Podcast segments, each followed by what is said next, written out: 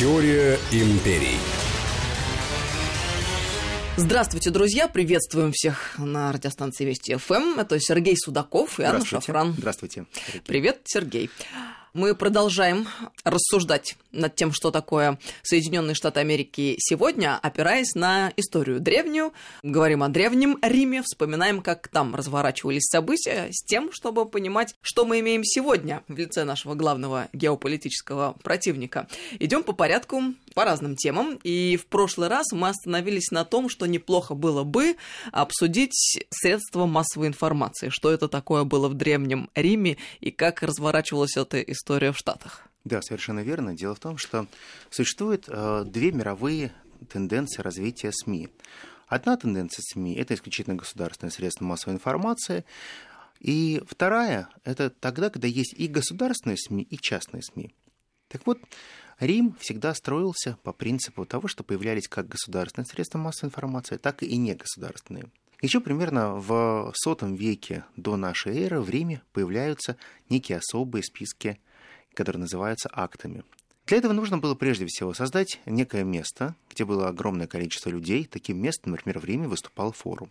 Люди приходили туда и вывешивали специальные стенды. Вот на этих стендах информировали граждан о тех делах, которые происходят в республике. Они назывались актами, но по большому счету это было очень похоже на Вести ФМ. Это были вести государственные, вести народа, вести Сената, вести о войнах и военных, и военнослужащих. Что это из себя представляло? Да, это физически. Представляло из себя некие сначала такие стандарты, которые были размечены на две-три части, на которых а, просто углем либо краской писали те или иные новости. Просто мелким шрифтом переписывали. Это Мы... вот как стенды, что ли, в советские времена да, с газетами? совершенно верно, как определенные газетные стенды. Но позже предприимчивые ривнее придумали некую другую игру они стали сдавать в аренду стены своих домов. Они должны были их отштукатурить до белого цвета, а после этого расчертить и написать «Стена сдается». Если вы хотите написать здесь определенные новости, вы можете здесь писать их.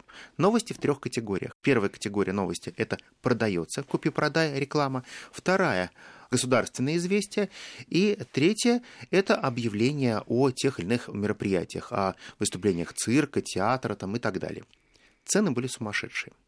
На самом деле, если мы перенесем эти цены и поймем, сколько стоило тогда примерно размещение день рекламы, то примерно публикация, ну, скажем так, не самого большого дома, это примерно где-то 2 а, метра на полтора, в сутки, если перевести в современные деньги, стоило порядка 15 тысяч долларов, то есть порядка миллиона рублей. То есть аренда этой площадки, грубо говоря, аренда под информацию. площадки под информацию, вот сейчас ее историки пересчитали, стоило примерно миллион в день за достаточно вот разворот практически газеты. Какие хорошие доходы.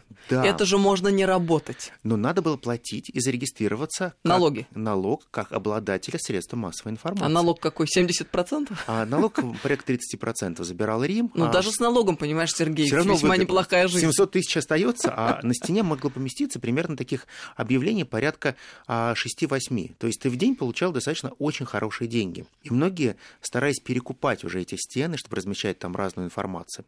Но не все могли могли прочитать эту информацию. И вот отсюда появляются особые люди, которые создают эту информацию. Так называемые мы делаем новости. Вот их звали нотарии. Вот эти а, а, нотарии, они собирали новости, они верифицировали их, и после этого передавали эти новости. Были специально обученные рабы, которые прибегали на форум из разных частей Рима, утром переписывали все те новости, которые были, Дальше приходили в свою часть и начинали передавать эти новости по-другому, но не бесплатно, исключительно за деньги. Если вы хотите, чтобы у вас утром был собственный консьерж, который к вам прибегал и рассказывал последние новости, надо было за это платить. То есть устно? устно, не письменно. И это была целая абонентская служба. То есть абоненты, свои рабы, которые прибегали, э, списывали новости и так далее. Другая каста рабов была так называемые классические сплетники. Это были светские рабы, которые каждое утро... Прибег... Желтая пресса. Совершенно верно. Вот отсюда желтая пресса, которые прибегали на форум и у лакеев спрашивали, что же происходит, кто с кем спит, кто у кого что украл, кто где был замечен, кто какую оргию устроил. И тут же бежали сплетники и рассказывали, а что же происходило. И, кстати говоря, вот эта желтая пресса, она была самая эффективная. Слушай, все оказывается старо как мир. Да. В очередной раз убеждаемся. Совершенно верно. И вот эти вот сплетники, сборнички э, сплетен, они котировались больше всего, потому что у них должна была быть не только очень хорошая память, но они должны еще в красках были все описать, то, что они услышали. Кто, где, с кем, как и так далее. Пресса во многом а, существовала и как а, механизм большого политического давления. Так вот есть э, такая достаточно хорошая история, когда а, Цезарь Гай Юрий в возрасте 20 лет отправляется в страну Вифинию, где он встречается с царем Никомедом. А многие историки описывали царя Никомеда как очень такого специфического товарища, который всегда был очень сильно разукрашен, который красил глаза, подводил ресницы. Поэтому, когда Цезарь его увидел, у них заказалось сначала был такой разговор не очень добрый, потому что Цезарь всегда считал, что а, прекрасный пол это прекрасно, и никаких других проявлений быть не может. Нормальный был мужик, короче, как бы. Нормальный мужик, абсолютно здорово. А цель его приезда в Вифинию была очень простая – получить бесплатно флот всей Вифинии тоже хорошая цель. Они должны быть масштабными. Будучи тогда уже героем Рима, который обладал а, венцом из трав, уже а, вошедшим в Сенат, потому что а, возраст а, входа в Сенат был 30 лет, а для героев возраста не существовало. То есть, если тебе было там 18 лет и получал а, самую высшую награду, примерно как герой России, то ты мог войти и сразу автоматически стать сенатором. Тебе не нужно там, даже было подтверждать имущественный ценз, которого, в принципе, у Цезаря не было. А при помощи всякого шантажа, при помощи запугивания, он действовал практически как классический ракетир. Сначала хлестав по щекам а, Никомеда, он все-таки добился этого флота. И флот а, приходит. Но у Цезаря было очень много врагов. В том числе Бибул, который потом будет один из лидеров а, партии хороших людей. И вот они скупают все площадки, где публикуются объявления о политических новостях, даже во всех провинциях Рима, и там изображают Цезаря, который спит царем Никометом. Абсолютно весь Рим говорит о новой сексуальной ориентации Цезаря, и он понимает, что в Рим как-то вернуться ему очень тяжело. Грязные технологии тоже сколько тысяч лет им? Ничего не меняется. Все как было, так и работает. Ну, помогла ему мама, на самом деле. Он встретился со своей мамой в рыданиях, что делать. Она говорит, ну как, надо восстанавливать репутацию. А, ты должен выявить своих а, самых знатных врагов и соблазнять их жен а потом публиковать, что сегодня... Сегодня, Молодец, сегодня Аурелия. Ночь, да, Аурелия, да. Сегодня в ночь с такого-то на такое-то Цезарь переспал с такой-то, такой-то известной Матроной скандал в доме, огромное количество тех, кто собирает слухи, тоже сплетни прибегают, они также наняты были Цезарем, и которые всем рассказывают в Риме, какой гениальнейший Цезарь, как он соблазнил очередной Матрону. И мне нравится, что это называется восстановлением репутации. Прямо и самое главное, молодцы. в течение трех лет он восстановил свою репутацию. И ни один человек не стал говорить, что Цезарь нетрадиционный. В то же самое время существовали и чисто политические рекламы. Каждый раз, когда шла политическая кампания, нужно было размещать огромное количество рекламы, но реклама позитивная не работала, поэтому всегда была только негативная реклама. Эта негативная реклама распространялась прежде всего не в самом Риме, а изначально она шла из провинции, и потихонечку из провинции Рима она передвигалась в Рим. Прежде всего это казалось казнократство, воровства, прелюбодеяния, убийство своих рабов, и всегда тот или иной политик, он прежде всего очернялся, потому что считалось, что на одну одну публикацию очернения нужно сделать как минимум 5-7 отбеливающих публикаций, чтобы все сработало. Наверное, чуть-чуть это было остановлено только во времена консульства а, Гая Юлия Цезаря, это уже был 79 год. И вот тогда чуть-чуть, наверное, снизился этот накал страстей, когда политика стала более равновешенным, когда, наверное, одним из основных а, источником информации становится а, вестник Сената, когда а, многие граждане просто начинают отлучаться от сплетен. То есть, по большому счету, Цезарь постановил одну простую вещь.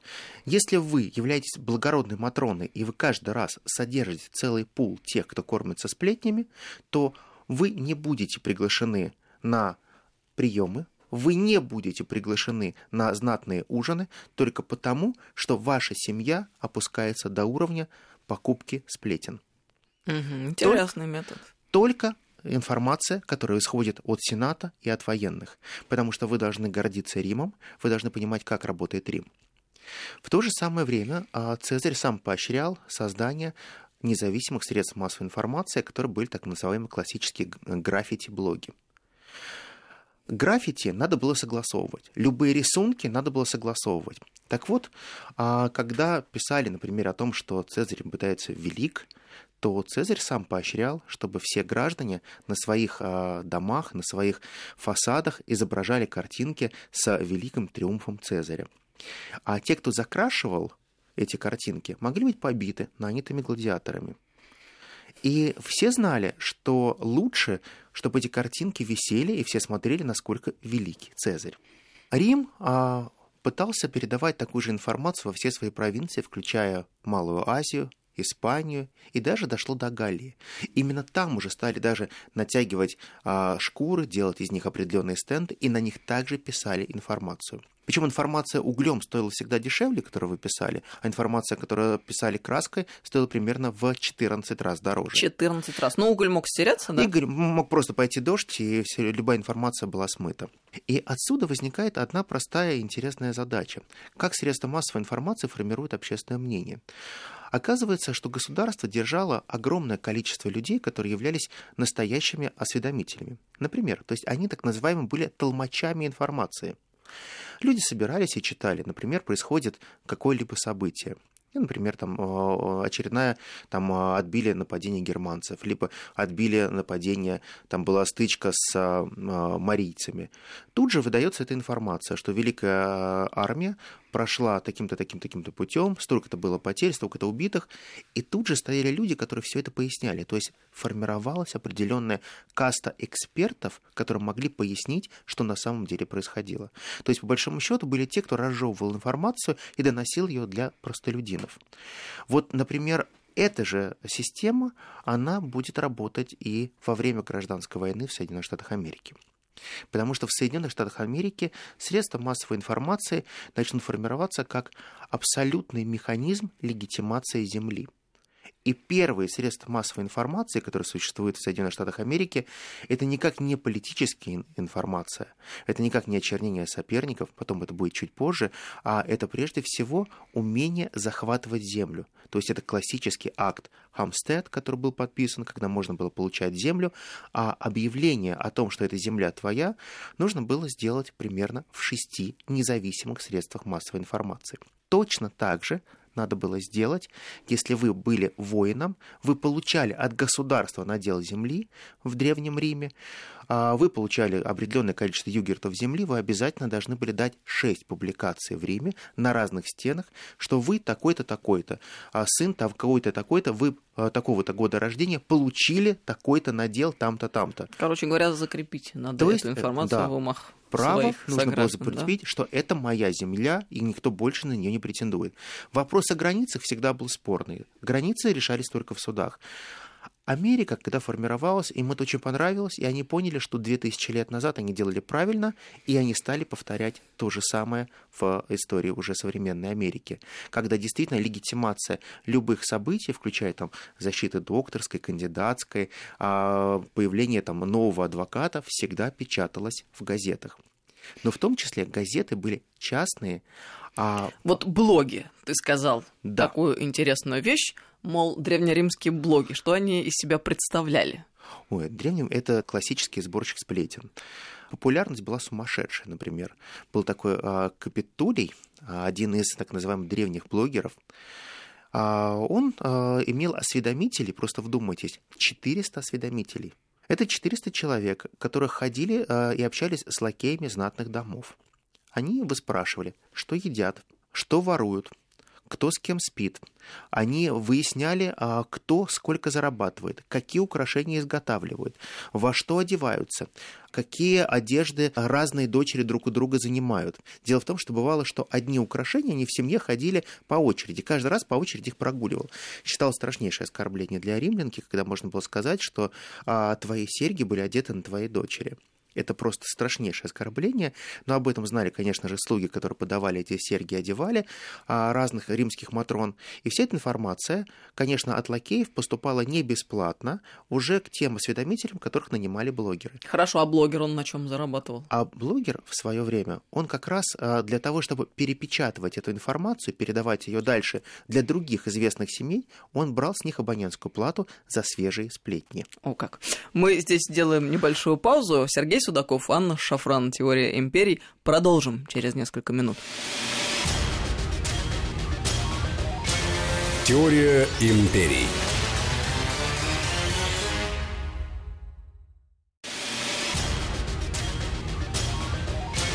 Теория империй.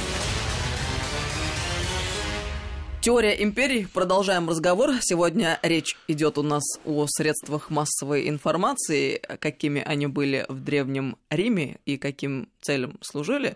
Ну и что было в Соединенных Штатах Америки. Мы остановились на блогах и на чем блогеры зарабатывали. То есть а, люди э, платили за то, чтобы узнавать последние не только новости, но и свежие сплетни.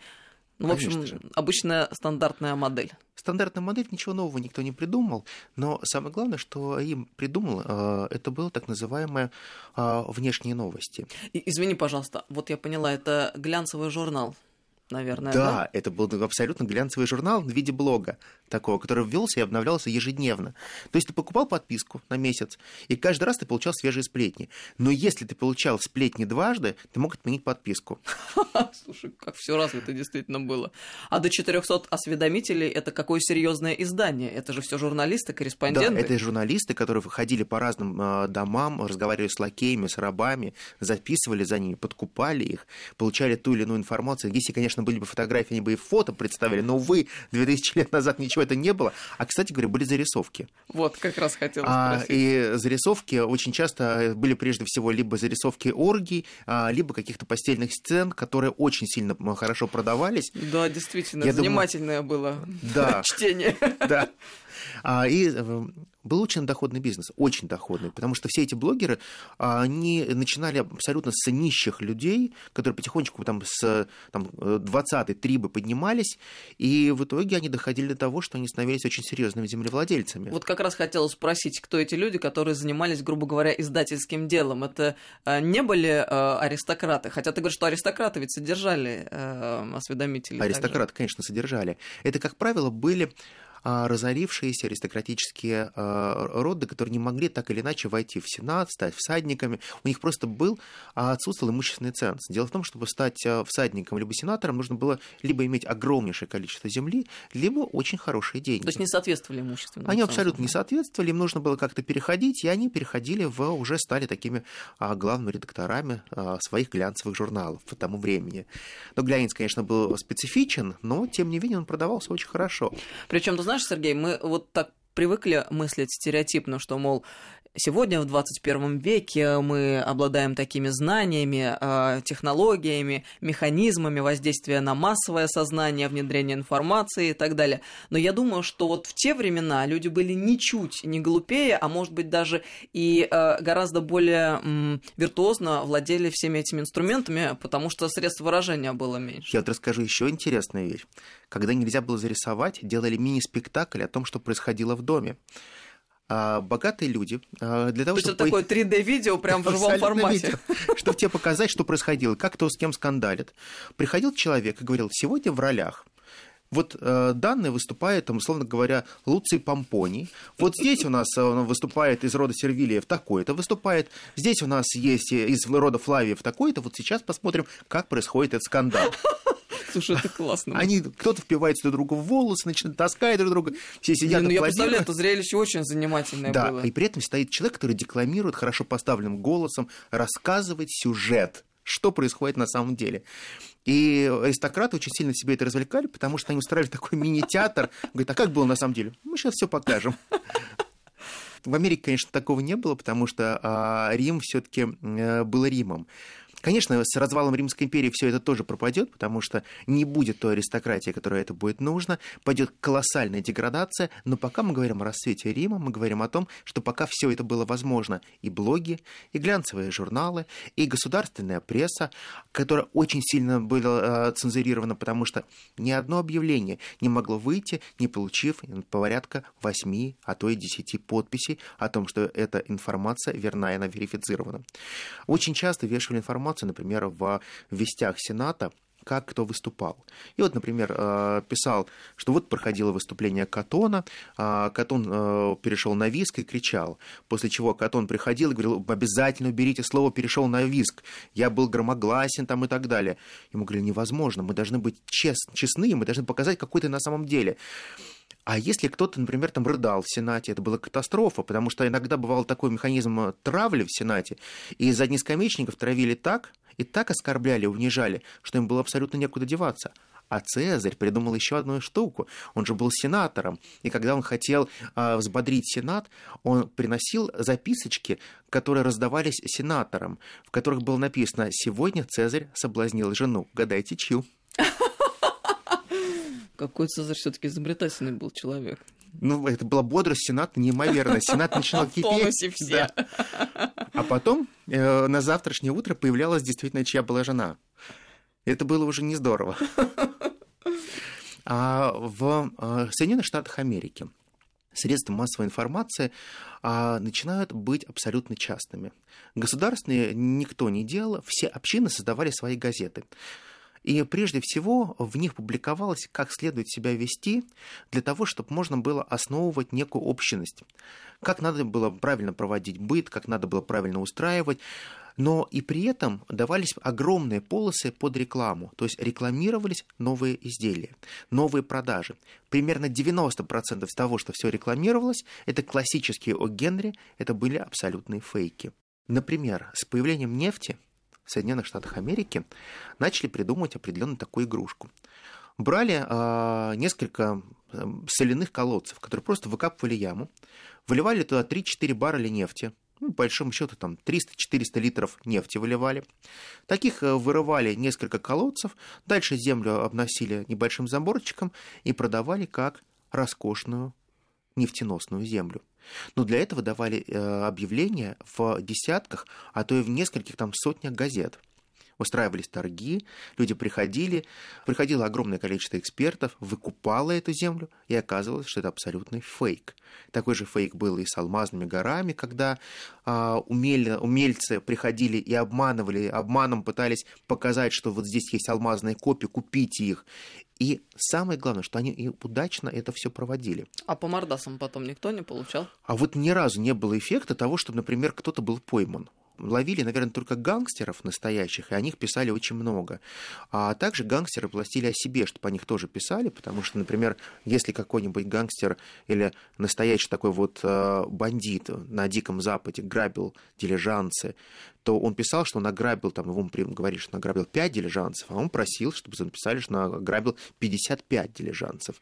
То есть э, у них была определенная конкуренция, кто круче, и многие э, гангстеры даже содержали свои средства массовой информации, которые регулярно печатали о них информации, что самый разыскиваемый преступник на сегодняшний день.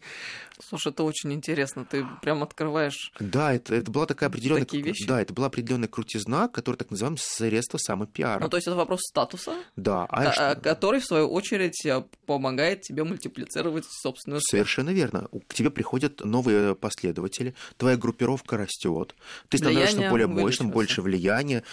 Одним из таких товарищей был дедушка как раз а, Генри Форда, за которым охотилась пол Америки, потому что он грабил почтовые поезда, дилижанцы, нескольким людям стрелял э, в голову, потому что был с ними не согласен. А за его голову была награда 10 тысяч долларов при заплате, 5 долларов в неделю. И он также о себе распускал огромное количество слухов, что вот-вот он будет пойман и уже готовы давать порядка 100 тысяч за его голову. Тоже своего рода определенный пиар. Но государственные СМИ и уже государственное влияние СМИ появится чуть позже, так же, как это будет в Риме.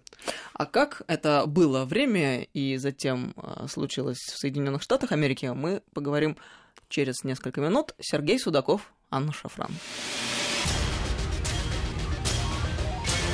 Теория империй.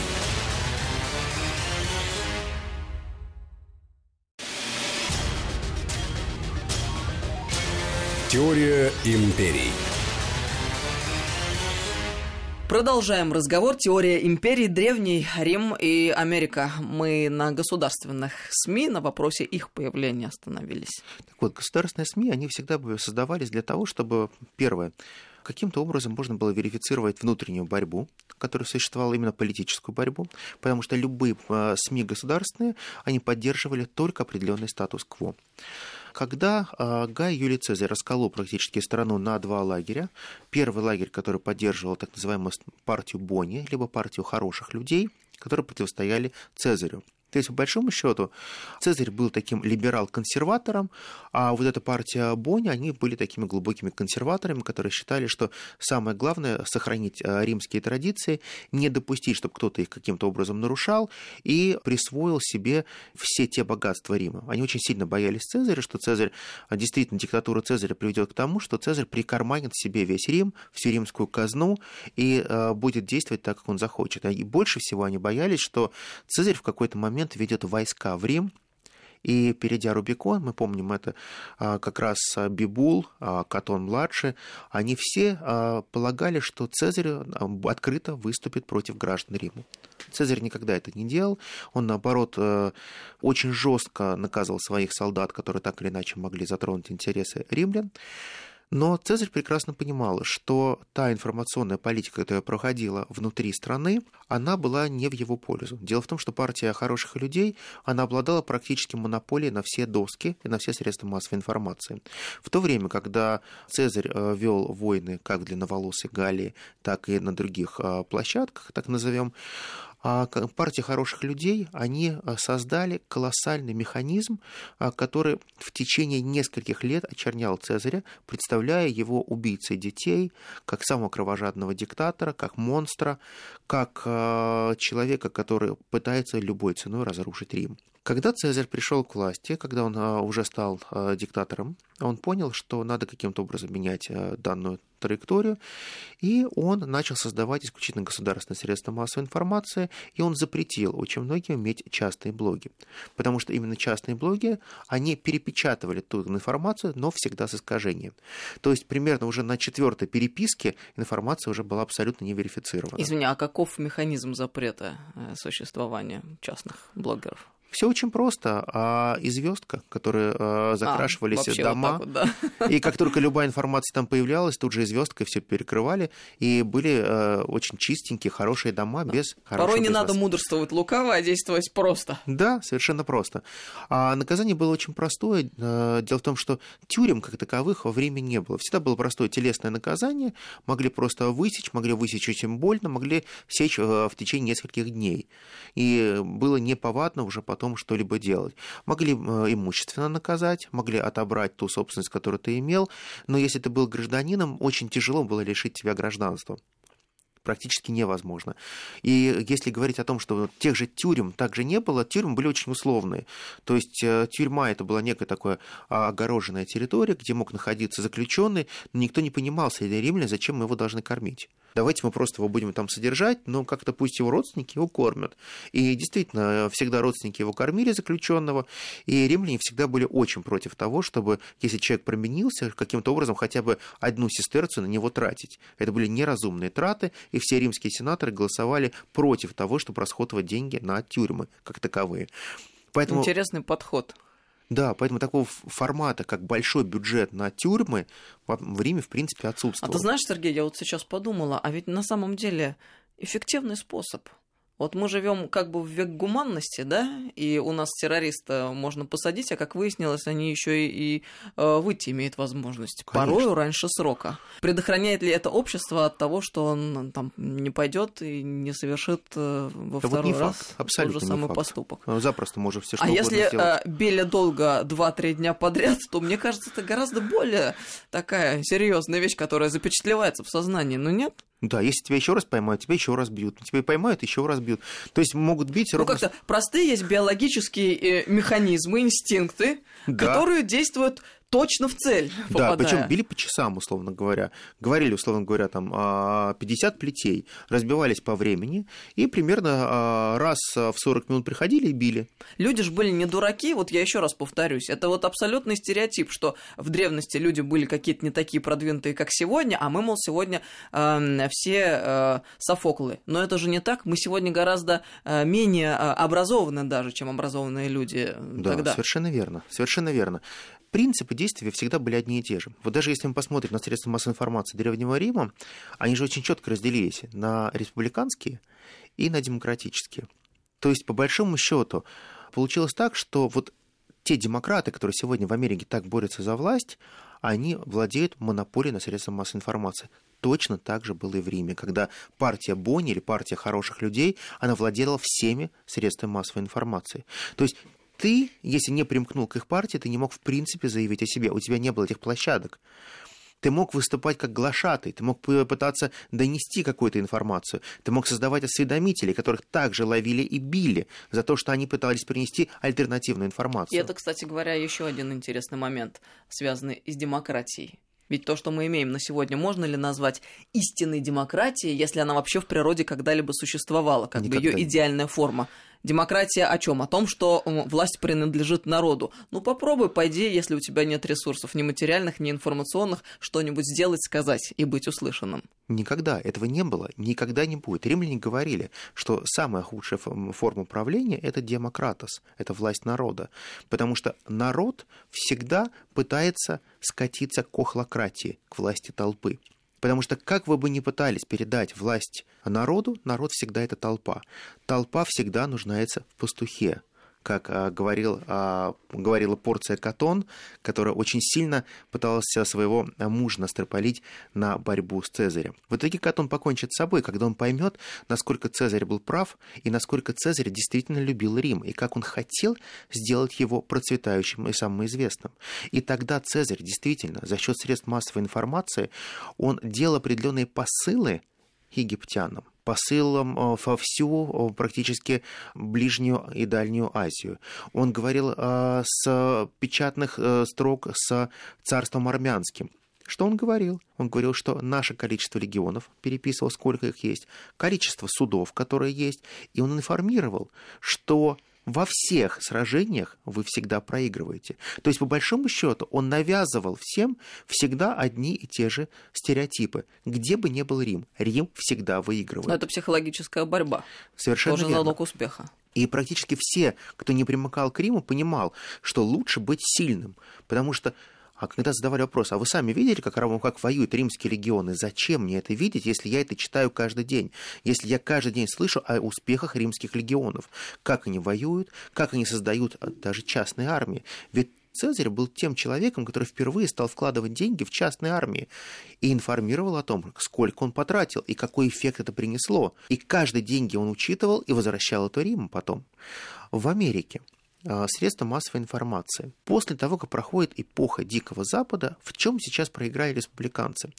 Республиканцы сделали на себе на ставку на скупку людей. То есть они полагали, что в 70-е годы прошлого века очень выгодно покупать не издания, а покупать главных редакторов. То есть они пытались назначать своих главных редакторов, чтобы те проводили нужную им политику. Но оказалось, что люди-то меняются и очень быстро – а собственность-то остается. И в итоге получилось так, что вот к сегодняшнему моменту, к приходу Трампа, все средства массовой информации, которые условно делятся на республиканские и демократические, в большем своем а, составе принадлежат людям, так или иначе, принадлежащим к демократической партии. И это означает, что сейчас перевес однозначно на стороне демократов. И те СМИ, которые существуют, они также делятся на внутренние и внешние. И вот внешние СМИ, если вы внимательно посмотрите на ту же работу CNN, она никоим образом не отличается от так называемых вестей армии или актов армии милитари, либо о вестях Сената, которые распространялись по всей Римской империи. Посмотрите, новости формируются одинаково. Есть Америка, она успешна, она сильнее всех, она решает любые конфликты – Посмотрите конфликт с Венесуэлой. Точно такой же конфликт, как с а, армянским царем Митридатом, когда предшествующее а, сражение, которое не состоялось, было выиграно только за счет того, что настолько хорошо отработали средства массовой информации, что царь Митридат осознал, что лучше с Римом не сталкиваться. Но на это было потрачено огромное количество денег. Порядка 7 тысяч человек осведомляли и работали на Рим, когда предстояла война. И все пытались остановить эту войну. Не удалось остановить войну с Митридатом, но вот с царем армянским это сработали. Тигран отступил и сейчас Соединенные Штаты Америки, они пытаются выигрывать многие войны уже на уровне информационных сплетен, на информационном запугивании. По большому счету информационное давление идет настолько сильно, что мы видим, что даже наши союзники в прошлом, даже наши ближайшие союзники по Европейскому Союзу, которые всегда относились к нам с огромным добром, помня все то добро, которое делал Советский Союз для них, сейчас попросту видят, что невозможно не доверять тем средствам массовой информации, которые так правдиво информируют о жесткой, жестокой и страшной России. А на самом деле в истории ничего не меняется. Две тысячи лет назад и сейчас. Факты. Очень интересные аналогии и полезные выводы. Если мы а, пытаемся понять, как работает история, то мы, конечно, должны понимать, что империи всегда имеют определенный свой тип развития. Империя строится на тех так называемых столпах, которые у них есть. Понятно, что это экономика, понятно, что это образование, понятно, что это наука.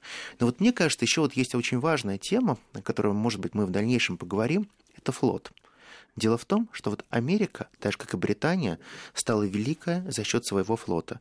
И я полагаю, мы могли бы также рассмотреть римский флот и римские завоевания, так же, как и американские флотилии и американский флот. Ну так давай сделаем это в следующий раз. Хорошо, договорились. Спасибо огромное. Теория империй Сергей Судаков. Спасибо огромное. Анна, Анна Шафран. Шафран. Да, спасибо Всем огромное. доброго дня. Теория империй.